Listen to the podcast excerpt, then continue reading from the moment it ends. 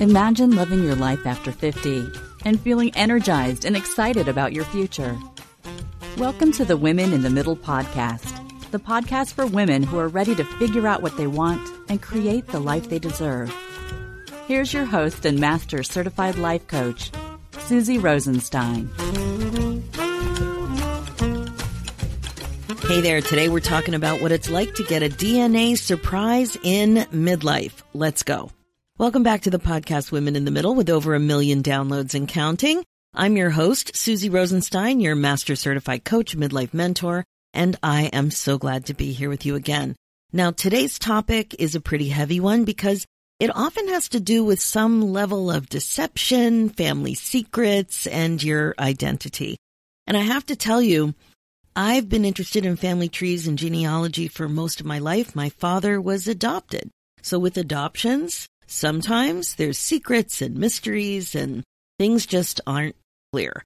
And in 1992, I took a big step and contacted the adoption agency that placed my father way back in 1935. I didn't get very far, but I did it and I did what I could and it's been ongoing and I'll talk about that sometime soon. Uh, putting the pieces of my family history puzzle together has been my mission for decades. It became important to me way before Google and Facebook and DNA kits and sites like Ancestry.com and all of those things have made it uh, definitely easier today. So to be sure, when your personal identity and family history aren't clear, it can be something in your life that just never feels peaceful, settled, or complete and can have an enormous effect on you throughout your life. And that is what we're talking about today. But just quick, before we get going, I want to invite you to have a breakthrough yourself. Now, I know when you're stuck in, in a midlife funk and feeling confused and unclear about what's next, it can be hard to even imagine what might be on the other side. So I want to offer an easy way to start moving in that direction. You can give yourself the jumpstart you need in the form of a breakthrough coaching call. It's a two hour private coaching call that's basically a deep dive into what's getting in the way of your clarity. We can coach on anything you need to make a breakthrough because, my friend, I have a feeling you're tired of wasting valuable time. Head over to my website at www.suzyrosenstein.com and click on the coaching and workshops tab and you'll see the booking link there. And I have a few spots open now and one of them can be yours. Okay, now let's get started with this whole topic of having a DNA surprise in midlife. Imagine my surprise when I heard basically the same DNA surprise kind of story about discovering that the father who raised you wasn't your biological father. I heard it from two different women at, at, who didn't know each other within the same week. Just these two stories came into my world. And I have to say, I was so confused. I'm like, was I did I imagine this? Did I hear this before? Did we talk about this already? Because it's a very unusual thing to hear stories like that in the first place, let alone two in one week. So I knew I needed to hear more and I wanted to invite them both on the podcast. And that's who you're going to meet today, Connie and Judy. And as I mentioned, my two guests today didn't know each other before this interview, but they shared their very personal stories about an intense experience that was similar but different. Each of my guests found out that the father who raised them was not their biological father. As you can imagine, this is the type of discovery that is life changing. My guest Connie describes her childhood as always feeling different and never fitting in. She sensed that something didn't make sense in her family, and you will soon hear how all of her puzzle pieces slowly but surely started to make sense. Connie had a full life career as a teacher in Southern Ontario but made the decision to fulfill her lifelong dream of being a chef once she retired. Connie is now a qualified chef, culinary educator, and host of Farm to Fork on Rogers TV in Canada. She's also a mom and a grandmom and is happy with her lot in life. Judy Ben Asher is also my guest today. She's an expert in DNA discovery and DNA surprise. She's a certified NLP practitioner, certified in integrative nutrition, five element theory, and an expert mindset coach. While working on a documentary about healing, Judy discovered that she's not related to the father she had known and was a caretaker of. As a result, she experienced identity level trauma and has made it her mission to help others navigate the ripple effect this discovery has with more ease, calm, and simplicity. Judy now works with people who have gone through or are going through a DNA discovery so they can manage all of the ins and outs of finding out they are not who they think they are. Judy was recently interviewed by Oprah about their shared experience with DNA discovery and the topic of forgiveness. She's also appeared several times on NPR and has an upcoming podcast, Truth Seeker, Healing DNA Discovery, alongside her partner, the 17th Surgeon General of the United States of America, Dr. Richard Carmona, where they discuss DNA discovery and how to navigate getting surprising DNA results. I think you might be surprised about some aspects of these stories. You're going to learn a lot for sure and also have more perspective if you or someone you know goes through this experience or a similar one. So please enjoy. Hi, ladies. Thanks so much for joining me today on the Women in the Middle podcast. Hi, Suzy. Really nice to be here. So grateful to be here. It's so fun to have two people at the same time. And we'll do our best not to talk over each other, but there will be a lot to say. I know that's for sure. So I was very excited to have this conversation with you both and let you share your story because it's becoming more and more common to discover DNA surprises and family secrets in midlife. That's for sure. There's a lot of reasons for that.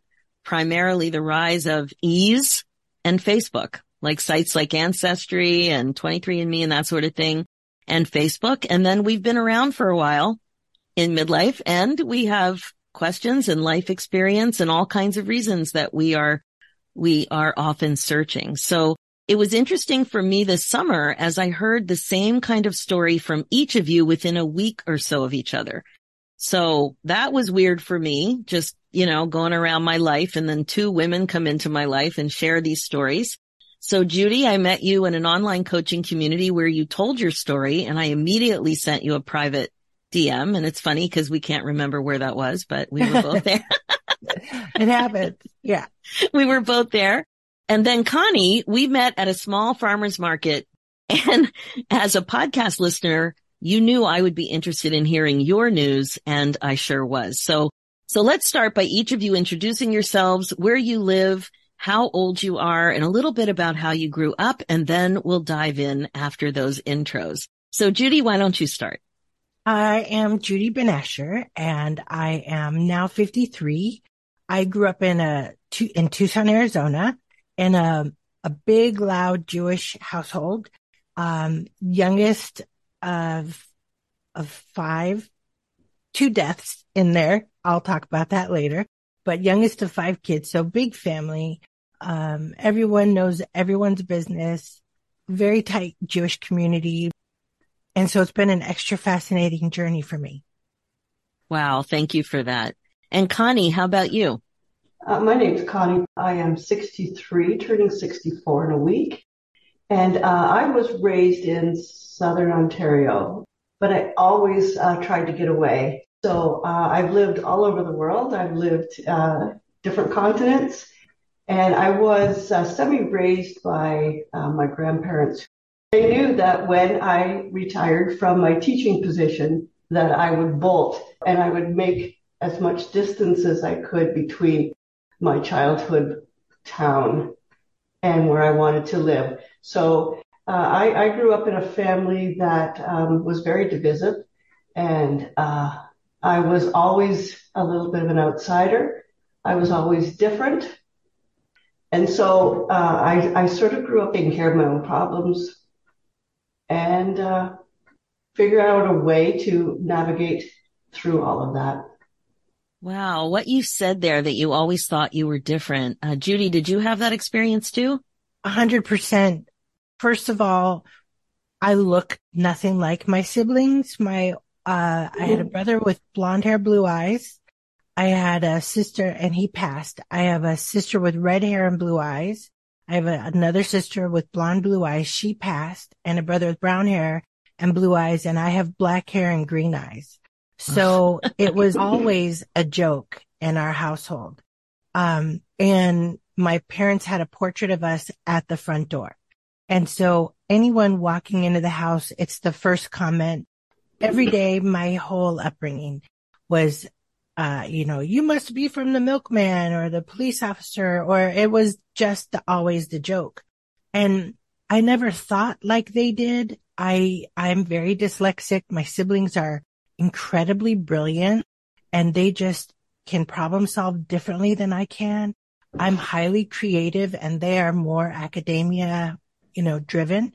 Um, just different on every single level. And it was always odd man out. I also problem solve for myself. I love the way she framed that. And it's so true for me too. And, um, I was always made to feel odd man out. Hmm. Which is interesting. Being the youngest, I was always, um, you know, not allowed to, to do things, um, but yeah, always tease endlessly about it. And then, uh, my parents also had this weird, uh, birth story for me and none of my other siblings. They had this story about conception. Um, no one else seemed to get, but it was told like at every holiday table. Mm-hmm. It was mm-hmm. sort of the running joke. You know, they went to this dude ranch. It was raining. Nine months later, here I am. My mom used an IUD. She had these earrings made. So she wore these bright red corkscrew earrings and it was sort of a ha ha ha, you know, she wanted to be here so bad. She even got through the, that thing. It's just, you know, it's fascinating. The more people I hear from and talk to, the more of these kinds of stories I'm hearing, which is just interesting. So both of you grew up with a family who didn't say a word about, uh, I guess your situation. In each of your cases, was it an adoption or not? in my case, um, it was, I just am the dirty little secret. I, it was hidden and suppressed and, um, I have family that won't speak to me now because I'm talking about it, which I'm okay with. Um, even though it's hard, there's just, you know, when I went through it in 2019, 26 million people went through it in 20, in 2019, wow. according to MIT. It's a lot of people to have a DNA discovery or a DNA surprise. So I felt like I should talk about it. But yeah, um, they never told me. I still don't know if my dad did know or didn't know. And he's not talking. Right. Okay. We'll go more into that in a second. And Connie, how about you? Adoption or not? No, um, my mom had an affair, an affair and, uh, it was the, the curious thing is it was with uh, my best friend's dad. And so uh, I was raised with um, going to my best friend's house and seeing like her dad there, and there was never any connection, never any connection. And uh, I, I, I, the same thing as with Judy. Uh, I don't think the same. I don't look the same. It's a family joke that um, they, there's a picture of us at Christmas, and everybody says, "Where did you come from?" You don't look like any of them. The curious thing though is that I do look like my mom's side. So it's not adoption. It was, so my mom is my biological mother, but I think my mom was so young. I believe that she did not tell my dad. And, but to this day, I still don't know if my dad knew and if he accepted it or if he was duped. And uh, you know, my mom has dementia. So when I talk to her about it, she conveniently answers whichever way she's feeling that day. So I'm probably never going to know the truth of that. But uh, it was a family joke as well. Um, the idea of my birth story. My dad was in the hospital. Remember, this is 1958, so you know they're, a different time as well. But they, when I would say, where do I come from? They would say, uh, we found you under a rock. And so, uh, they always had stories about how my brother and sister, you know, how, how it all went. And because I was the youngest, I always looked at it, well, maybe I just didn't matter at that point. you know, once you've been through it a couple times, you know, it just doesn't matter. And, um, I, I was premature, so I wasn't, my dad would often tell me that I wasn't a very nice looking baby. And so, yeah, that I, I was um, a skin rabbit is what he used to call it. Oh my! And not, and, here's the the thing: it's not even in a an abusive way. He would just say it like it was a joke. But uh, that's where they said that where I came from is I was under a rock. Wow. So I took a, a step out of a chronological telling of your stories just for a second, but I did it because I just wanted to clarify this birth story situation. So you both had birth stories, even though you weren't adopted.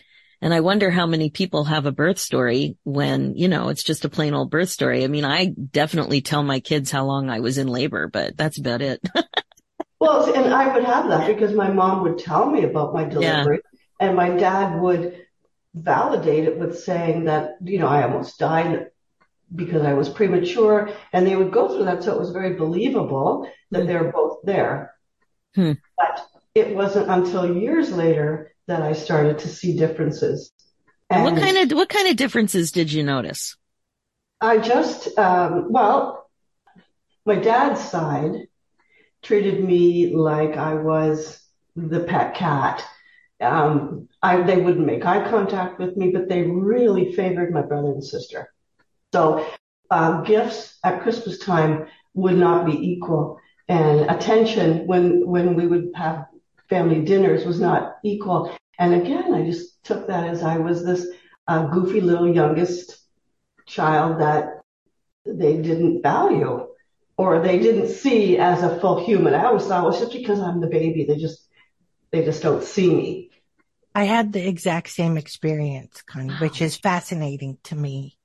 Um, I was always treated like I was an other and like I was mm. the neighbor's kid or something you know. I was the neighbor's kid. I am the neighbor's kid also. So it was oh, my parents. My it was a friend of my parents and, um, they had three boys and there were four kids in our family. So we played with them all the time. I, you know, remember being in their pool all summer because we're from Tucson and, um, you know, so we would be at their house all the time and their dad was really affectionate and loving and kind with me and would talk to me like eye level, look me in the eye, have conversations. My dad that raised me never gave me the time of day, um, unless he was yelling at me and, um, or telling me, you know, what I was doing wrong in the moment. So it's, it's really interesting to hear you, you know, you have such a similar story to mine. Yeah, and because wow. because I don't know if uh, my dad knew or not, there's sometimes when I can think back, and, you probably do this as well, Judy. You go back and all of a sudden a memory will trigger and you'll think, that's what that was. Yeah. All and day, I, every day. Yeah. And, and so many things will happen. I'll think that's why. But I don't know if my dad knew. I, if he was duped, and I use that word because he was tricked if he didn't know. Yeah. And if, if he was, then it, then I think he just disliked me for some other reason. If he did know, it's, I, understand why he was like that because there would be times when I would, as a teen, we locked horns so many times and I would say to my dad, um, why don't you like me? And he'd say, you just think you're different than us. And then as a young 20 year old, I would say, why is it you still don't like me? And he'd say, you're not one of us. Fascinating. Yeah. My dad always treated me like an outsider. Mm-hmm. Um, he says that he knew my parents had an affair, but that he didn't know I wasn't his. But he's also a physician and I don't look like anybody. And I believe that he knew, but he could have been lied to. I don't know. And he'll never tell. And my mom has passed and my biological dad has passed. Um, so I'll never also know the truth. And that's definitely one of the hardest parts of these stories. Not that, not that knowing the truth will make us feel better, but there's something unsettling about the not knowing. Well, uh, Judy, this is where I might differ because I, knowing the truth has made me feel better. And my mom giving me this, this information put the final puzzle piece in place and I felt instant relief and I felt a weight of not belonging off my shoulders. And I just kept thinking, I would sit beside them and think, as a kid, I would think, I don't belong here. I don't, I don't belong to these people.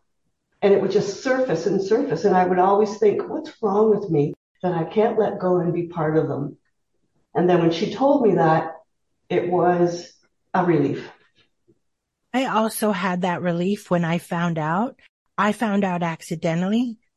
Um, well, let's I, talk, let's talk about that now. Okay. How did each of you find out? So, uh, Judy, go ahead. What happened? Were you looking? Uh, so you, I was, you were definitely suspicious, both of you, for your whole lives. Yeah, but I, it didn't occur to me at all because mm. it had always been just swept so nicely under the rug. Um, it didn't occur to me in any way. And my mom had ovarian cancer and, um, and I was, I'm a filmmaker also, amongst other things. And I was doing a documentary on healing and about her, her journey, her cancer journey. And we all did 23andMe for health history. And in my health history, and that was January 2017. In my health history, no one showed up on my dad's side and only two cousins I knew on my mom's side. So I really felt like no one in my family had done the test. Um, and I let it go. And then two years go by. My husband and I are on a road trip. Um, I'm now my dad's caregiver. My dad who raised me, his caregiver. Even though I have siblings in the same town, they didn't really want to, um, you know, I was his caregiver. I'll leave it at that. and, um, and I mentioned this family to my husband that used to live where we lived and then moved away when I was eight and we were passing through their town. So I brought it up and I met my husband in fifth grade. So he knows just about everybody that I know. Um, but he had never heard this name before. And when we got to our destination, he pulled up my 23andMe because he remembered that name was on there. Um, and, and I kind of hunted it down from there and it still took a, a while. And then my dad decided to do a DNA test. Um, and I, and I was not his child. And that's sort of how I found out. Uh, yeah. So it sounds like your dad found out then? Well, you know, so as a doctor, you can look at me and look at my siblings and if you're thinking, right, um, notice that we don't have anything similar in our facial features or any, anything. So I think he must have known, but when I when I had to have that conversation with him because he's a doctor and he took a DNA test and he was well aware that he had something coming back. So I had to take him through that and they were married 57 years. So I'm not judging their relationship in any way. A 57 year marriage is an effort, hmm. you know, every day. And, and I don't judge them for that. You know, I, I'm not trying to um, attack anybody's relationships. I just know that I'm not his child and I had to tell him. And all he said was, I knew, I knew they had an affair. I didn't know you were my child. Dr. Phil is on and I have to go. And he went and he watched Dr. Phil. And that was the end of that conversation. So, wow. Um, what do you think motivated him to actually take the test? I think he knew. I don't think there was any other reason that he would have done it. I, he mm. had a fall and I think he faced his mortality in that mm. moment. He hurt himself and he had healed and was home. But, you know, I had asked him for two years to take the DNA test because I wanted haplogroup. I just wanted more detail. Um, I had, I still had no inkling that he wasn't my dad. So for me, it was a gut punch. And I also felt so relieved like Connie was saying, in the same moment, I felt so much relief because I wasn't his and all, all this time I was trying to fit into a box that wasn't, I, I didn't fit into. And now I know why. And that made me feel so elated. Um, and also I understood, like Connie was saying, also you go through all these moments in your life. Um, I didn't speak to him for three years in high school. I felt very sexualized at home, um, hitting puberty at a young age, and it didn't feel right or good. Um, my father was very prominent in our town. Um, and I just always wanted to escape, you know. Um, and as soon as I turned 18, I did. I joined the Israeli army right out of high school. Um, and then I moved to Jamaica and then I moved to, to Los Angeles. So I, um, yeah, I was out of there. Exit stage left. Yeah. yes. uh, wow. Uh, so, and he never spoke to you about it again. So it must have been a gut punch for him too. I, you know, when someone's at their zero moment, when they're opening their thing, I just felt like I needed to sit with him and be with him. So I sat through Dr. Phil with him and, and every commercial break, he would say something horrible to me about things that he did. Um, you know, and, and his behaviors. And, and again, I wasn't judging my parents' relationships. I just wanted to know who my dad was. And, and I didn't yet know at this point. And um, it's a process. A lot of times you take a DNA test, you find out who you are not. You don't find out who you are. Um, and, and it takes a bit of investigating and, um, yeah, so I, I wanted answers and I wanted to know and I wanted to make sure he was okay and he would survive this and that we would get through it together and that he knew nothing between us would change. I was his caregiver for seven years and, um, and he's still with us. I just decided I could go. Um, so I did. My siblings are taking care of him now and, and he's doing okay.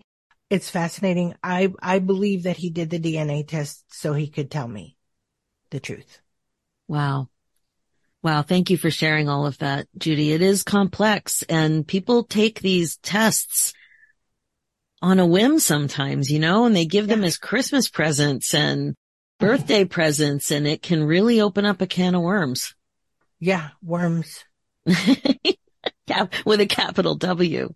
Yeah. Uh, Connie, what was your story like? Why did you take the DNA test? I didn't take the DNA test. Uh, I just kept asking all through different stages of my life. I kept asking my family and, um, my siblings joked about it. My half siblings, I can now say, they joked about it because I would bring it up all the time. And I would say, uh, um, one time my dad and I were just sitting out in our, our garage and I said, so are you my dad? As casual as that. And he said, what you don't know doesn't hurt you. And I said, was I a mistake? And he said, everybody was a mistake. And so I put that off as okay and whatever. And then uh, a young 20, I said to him, oh, come on. do you see the difference? I am nothing like the rest of you. Am, are you my dad? And he said, of course. And that put an end to it. But it didn't put an end to it to me because I just felt like we were opposites. And my dad and I did not uh, get along at all. We did not. He would take every opportunity to uh, tell me that I thought I was better than the rest of them. That uh, because they hadn't even finished any people in my family hadn't finished grade eight that when I wanted to, honestly, when I wanted to uh, get a university education, my dad had said, just be like the rest of us. And I said, no, I, I can't tolerate that. So, uh, then, you know, as, as an adult, I would make jokes with it. And then my dad passed away and we came home and I, my, with my mom and I sat her down in the kitchen and I said, listen, dad's gone now. And it was he my dad? And she said, of course. I know that's bothered you your whole life, but of course was done. I said, I'm going to take some hair from one of his hairbrushes before you dispose of his things. And I'm going to do the test because I don't believe it. And she said, just believe it and let it go. And then uh, a few months passed to, ago. I was visiting my mom and my mom has dementia, but she's also not mentally well. It's not to do with the disease. She's never been mentally stable. And uh, she got a little bit mad at me in a childlike way that I was leaving her town and coming back to where I live. And she just blurted it out. She said, there's something you need to know. Dad is not your dad. And I said, I know. I know that. And it took you a long time to tell me. Why did you tell me now? And very lucid for the first time, she said, if I would have told you as a kid it would have caused a big problem with dad. So that's when I knew he didn't know. If I had told you as a teen, it would have caused bigger problems because you didn't get along. If I had told you when you were an adult and he was, you know, you, I was his caregiver as well. I was the only one he trusted. and he would not trust my half siblings. He only trusted me. And he, she said, you were, you were getting along so well. I didn't want to tell you, but now that he's gone, nobody gets hurt. Mm. So I'm telling you now, and I don't want to uh, die or I don't want to get uh, to a different state in my in my illness that I can't remember to tell you, and I think you should know. And actually, it's the only piece I had with her about the whole thing because uh, I said, "How many other lies have you told me?" And she said, "I've never lied to you." I said, "That's a really big lie you kept for 63 years." Except I understand why. But I, I think that she robbed me of um, medical awareness because um, my biological father uh, died of pancreatic cancer, and I had a, a, similar scare about six years ago. And so uh, at the time, uh, I said, like I had, my dad was very ill as well, but none of those things hit. I think it wouldn't have prevented me from having it, but I would have been able to inform my doctors a little bit more accurately. So that was something that I thought that she had robbed me of. Plus, they were a great family. And like I said, it was my best friend. And thinking back, I've got a whole slew of half siblings that I played with.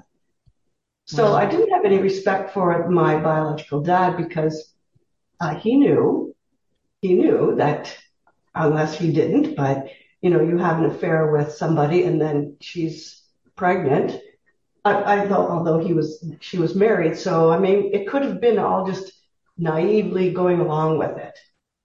But, uh, that's how I found out is she told me, and I feel like sometimes that she, did she tell me for the right reasons or did she tell me because with her illness, it was a childlike response to, I'm mad that you're going back to where you prefer to live and I want to hurt you. Hmm. Because I did, I, I told her the information you gave me did not hurt me. It uh, solved a puzzle and it has made me feel liberated from all of the dysfunctional people that I've left behind so many times. And so you haven't hurt me. You've saved me. And there was a moment when she didn't like that. She, she, uh, every time she would call me, she'd want to talk about it and go over how hard it was for her all these years. And in a very selfish way, uh, making me say, don't worry about it. It's fine. And I stopped myself from doing that. And I even said to her, I'm not going to any longer tell you how fine it is and how don't worry about it. And I'm, you know, I forgive you all those things. I'm not having this conversation anymore with you. You told me, I think, for the wrong reasons. Wow, that's a pretty powerful story. And I'm overwhelmed with how much you two have in common. Like it's a, it's a lot that's in common. So you talked a little bit about uh, how you felt finding out. Uh, what did you do after you had the information? Did you uh, pursue anything different as a result of it? Or was it just cleaning up some family relationships? Like how did you proceed well, with that information? Yeah, my mom told me that um, the wife of my biological father didn't know, but I guess a sister-in-law did, and it's still my hometown. I went to school there for years. So I called my best friend and I said, can you ask your mom about some stuff? I said, that's, I'm going to use her as the DNA test because small town, she would know. And of course, my friend who's the same age said, Oh, this can't be real. I said, just can you call your mom, ask her if she knows any backstory about me? She called me back within an hour and she said, as soon as I said, Connie's called me and she has this uh, news that her mom gave her. Um, and she said, her mom said, oh, she's finally found out. I can't believe it took, I don't want to say my mom's name. Mm-hmm. I can't believe it took her this long to tell her. And she said, then I knew it was true. And she told the whole story about how um, my grandmother on that side, on the biological father's side, actually knew, and they they all just swept it under and uh, let me be accepted. So then I called a, a few close friends, and I wanted to throw it at them because I'm sure Judy did the same thing. You want to see a face and you want to see a reaction on somebody. You want to see, are they horrified? What, what reaction do you get when you tell the story? So I called three of my closest friends and I told them and they said, you know, you never fit in with that family. Your family treated you poorly. You must be liberated. And they, they all understood how it gave me a, a different perspective in life. Yeah, it's wow. so fascinating. I um for me, I had been my dad's POA. I set up his 23andMe. Mm-hmm. I, I mailed out his sample. So it was like nine o'clock at night. We go to bed early. I was just checking, um, to see if they got, if they received his package or not so that I could tell him in the morning because I knew he would ask first thing. Um, so I just was looking at it to see if they received it and it said that it was in and and the list came up and I'm not on the list. So I found out, um, and I was sitting next to my husband who I've known since I was 10 and my parents were sort of the parents in our community that we always had five people on my floor growing up. Like there was always anyone who's having a hard time would always come to my house for comfort and, and sort of, um, help from my parents and, and so my husband grew up thinking of my parents as a certain kind of partnership and he had a panic attack. So within 10 seconds of me finding out and telling him, I'm taking care of my husband who's having a panic attack. Um, and wow. I had to go get him medication and make sure he was breathing. And that's what it felt like every time I told somebody the, um, reactions are so mammoth, um, and they take it out on you. So I called my sister and I told her and my brother came over and, you know, everyone gets mad and happy. It's, it's, for me, it's a lot like the feelings of grief, except for there's this whole piece about deception in there and being lied to and, and just the deceit is the part that, that eats away. Um, but I also felt so happy that, that I wasn't all of theirs, which was very interesting. I had this guilt about it and this relief about it. Um, and then, um, I called, um, there was a person who worked with my dad and my sister who passed, who became the Surgeon General of the United States. And, and I didn't know him personally, but he trained my sister on how to be a medevac nurse and she was killed in a medevac crash and oh. he went to go get her when she passed. And, um, and I felt like he would know someone, um, that, that could help me understand my DNA.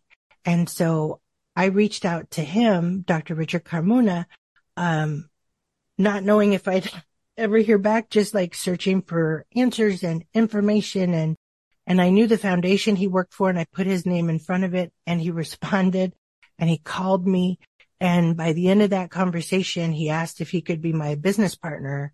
Um, because I, I was so determined to help other people through this. I was so determined to not have anybody feeling the way I was feeling in that moment. Um, because half of my life has been spent in, in healthcare and helping people heal through trauma. And, um, I had gone to school for all these things and I didn't really know why because I was also in film and television and it finally all kind of snapped in and made sense. And I just felt mission driven, um, that I wanted to be a support and I didn't know how, but I, I knew I wanted to be a support for people who have identity level trauma is what I call it. So now I'm partnered with him and, and the second person really in media that I spoke to about it was Oprah, um, interviewed me about it. Um, the Oprah. And, Let's just get this. Let's just yeah, make sure we know who we're talking about. It still doesn't feel real, but as yeah. if the Surgeon General wasn't impressive enough. Now we have Oprah in the house. well, it's just the way it happened, you yeah. know, and, and it's just the way it went. And, um, and she's had a DNA surprise. She has two sisters, um, with the same name and she was telling me about her DNA surprise. And can you imagine doing blood work and finding out you're Oprah's sister. I mean, no, I cannot. It, but it just made me also realize and deepen my understanding of this happens to so many people around the world. Yeah. And now we're estimating we're at 56 million. 56 million people million. who've had a surprise since 2019 because of COVID. And now there's nine at home kits and people are just taking the test and not really, you know, considering it. Some, not all. Some people are really searching and some people are just taking it because it can be fascinating to find out your heritage and more about your health history, you know, but I also felt very, um, I felt like it was very important to know what went on medically also with my biological dad who had diabetes, lost an eye, had breast cancer. I didn't even know men could have breast cancer and I worked in health and healthcare. I mean, it just, there was so much about his health history that's vital for me to have mm-hmm. longevity. And I'm, and I'm grateful that I know this now, you know, and, and trying to figure it out with Dr. Carmona and see how we can support people through this and, and try and be of help, you know, try and be a support. Wow. You know, what I, I, know I've said wow, like I must have said wow a dozen times on today's episode. uh, I just like there's such an extreme contrast of emotions going on here because uh, there is this sense of relief and some uh, elation on the one hand that a, that a lifelong hunch and mystery has been solved to some extent. And then there's all this other stuff because of deception and because of people you love and, and, uh, oh, and, but, uh, and the surprise of it all. Sorry, Connie? But I, I believe that, uh, I can understand the deception and, and, and I'm looking to put it to sleep. I'm looking to, I have the answer. I'm done with it. I move on with a better sense of self. And, uh, I, I don't want to make this my life. I want, I, I think it is a, a question answered. And so, um, I, I have an experience though when I told my two daughters because they needed to know. Right. So I told, uh, the youngest one and she was like, wow, crazy. and then I told my oldest one, and she was uh, a little bit angry. And uh, some of that anger came at me, but I, she was rational enough to realize that didn't make any sense. And then she grieved it. And um, again, don't. I'm fine with it. And then she did the uh, DNA testing, and it came back my biological family. And I think there was an element that she wondered if I was being tricked because of my mom's unwellness. She thought maybe I was being pushed aside more with another lie. Well, wow. you've both really made it clear it's complex. It's and it is complex. It's so complex and you know, you have decisions to make as a result of finding this information out and it may not be uh fun. well, like I, it may, there may be a little bit of fun. Um, but I, uh, we've also been dealing with something in my family. My father was adopted and we've recently, uh, cracked part of the story, uh, with his mother's side. And mm-hmm. I will be talking about that in a future episode, but, um, it's very interesting when you think about now that I have this information, what will I do? And and I, I would love to hear you give a top piece of advice or two to somebody who gets a DNA surprise like this? Uh, for me, it's, it's what do you want to do next and, and how, you know, to take care of yourself is the most important thing. I think when you have a discovery, when you find out you need time to yourself and you need to eat and you need to drink water and you need to sleep and you need to take care of yourself, basic, basic self care because a lot of people I've met now, hundreds of people that have gone through this and the tailspin can be devastating. There's a suicide rate. There's, um, a murder rate, uh, people killing their spouses over it. There's, you know, there's a lot of identity level trauma with it. Um, so I just want to make sure people are okay. Mm-hmm. And if they are having conversations like telling the way I told my dad or the way I had to, you know, the way I chose to tell my new to me siblings, um, after I found out who they were. There's language that can be of use and helpful that is positive and loving, um, versus shame driven and negative. Um, and I find that to be helpful. So I just think people need to take a breath and, and think it through because when you're telling someone about this relationship that they, they assumed was one thing, you're changing the image that they've had of these people their entire lives up to this point, and that's tender. So just to kind of move through with care. Hmm, that's great advice. Do you have any recommendations of a, of a resource or a website or I know that you do work in this area right now too. So how can somebody get a hold of you? Yeah. So now it's been a couple years in that I'm working with Dr. Carmona and we're doing a podcast and we're doing a TV show. We're doing an eight episode show, um, about it. And yeah, um, they can come talk to us, uh, Truth Seeker Wellness. Um, they can come to our private, we have a private group. Nobody's selling anything there. It's just a place to be and heal and vent and talk um, to other people who've gone through it. And that's Truth Seeker, a DNA journey. And that's on Facebook. Thank you. And Connie, how about you? Do you have any uh, tip or, or advice for somebody pursuing this kind of discovery? If, this discovery comes to you, uh, it depends on how it came to you. If you sought it out, then you probably have a plan already. If you uh, were just given this information, again, I was given it in a vindictive way. So I chose to make peace with it and to uh, end it and to go on living peacefully, knowing who I am. And that's really, uh, that might be somebody's avenue. That might be the way that some people, if you had a hunch your whole life and you almost lean towards, can this please be true? And then you were given that. I saw it as a gift. And it, it, whatever way it was delivered, I saw it as a way of making peace. And then I've gone on.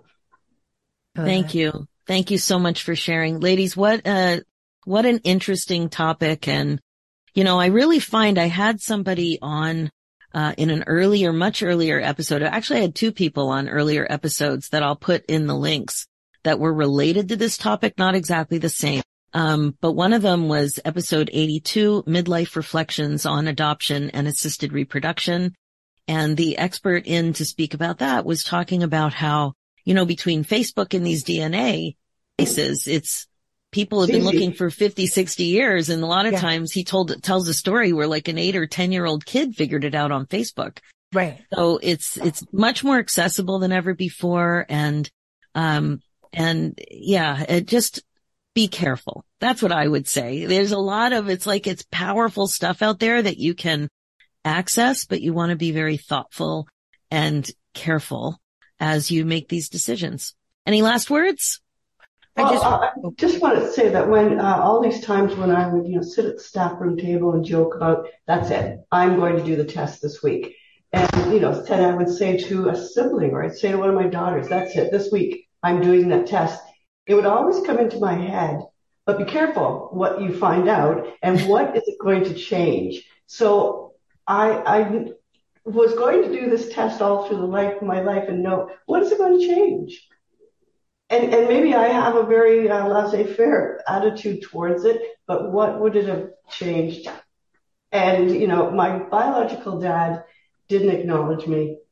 Uh, my biological family actually, one of them said, don't tell, don't tell his kids because why, why on earth their lives? And so again, I was rejected from them. So I looked at it as I was rejected by my biological family and don't, don't ruin it for them. Don't ruin the image of their dad because he's gone. And then my own family with this rejection. So, I mean, I'm estranged from my family and it is because of, um, the differences, the huge differences. Hmm. Yeah. I'm, so be careful. Yeah. And Judy, last word. I was just going to say I'm very close with both families. I just now understand better why we think so differently. And I'm grateful that I've now met and I'm close with my new to me brothers. I have one brother who still doesn't want to meet yet. I'm okay with that. Um, I'm very much at peace with my mom's decision to not tell me. I get exactly why she did it. Mm-hmm. Um, but it's it's made my life so much better. And, and I know that it's now my soul's purpose and my mission is to help people through this because I keep finding people, um, who are having such a hard time And I did in the beginning as well. And, um, I just want to do something about it. So, um, but I'm, I'm grateful to have the knowledge and I'm, it's never, it's never simple, but it can be beautiful outcome. Absolutely. Thank you so much. You know, usually we laugh a lot on these episodes. Today, not so much. not so much because, uh, like we both have, we both have a feeling of being, uh, uh, information we needed. Yeah. But it also does unearth a lot of rejection. Mm-hmm. Thank you so much for sharing, for being so for honest and the space to share. authentic. It's really important to hear your experience, to learn from it. And it will also help listeners support other people who are going through it. Um, there's just so much to it. So I will include all of the links in the show notes. Thanks so much. Thank you. Bye. Bye, everybody. Okay, that is it for this episode. Family secrets like this are a lot to get your head around. It's a lifelong deception about something that is core to your identity. By hearing these stories today, your appreciation for the ripple effect of finally knowing the truth kind of gets bigger and bigger the more you think about it and realize all of the connections. So when it comes to the bigger picture in midlife, it's important to think about living intentionally so you don't have regrets. So what does that mean in this kind of a situation? Well, you'll likely benefit from having a clear understanding of why you're looking for more information and what you want from pursuing it. Are you really clear about what you want to do and why you want to do it? Very important to think that through. You may even want to listen to this episode again because, as I mentioned earlier, it's a lot to get your head around. Thinking about the experiences shared today gives you a broader perspective to consider in your own situation.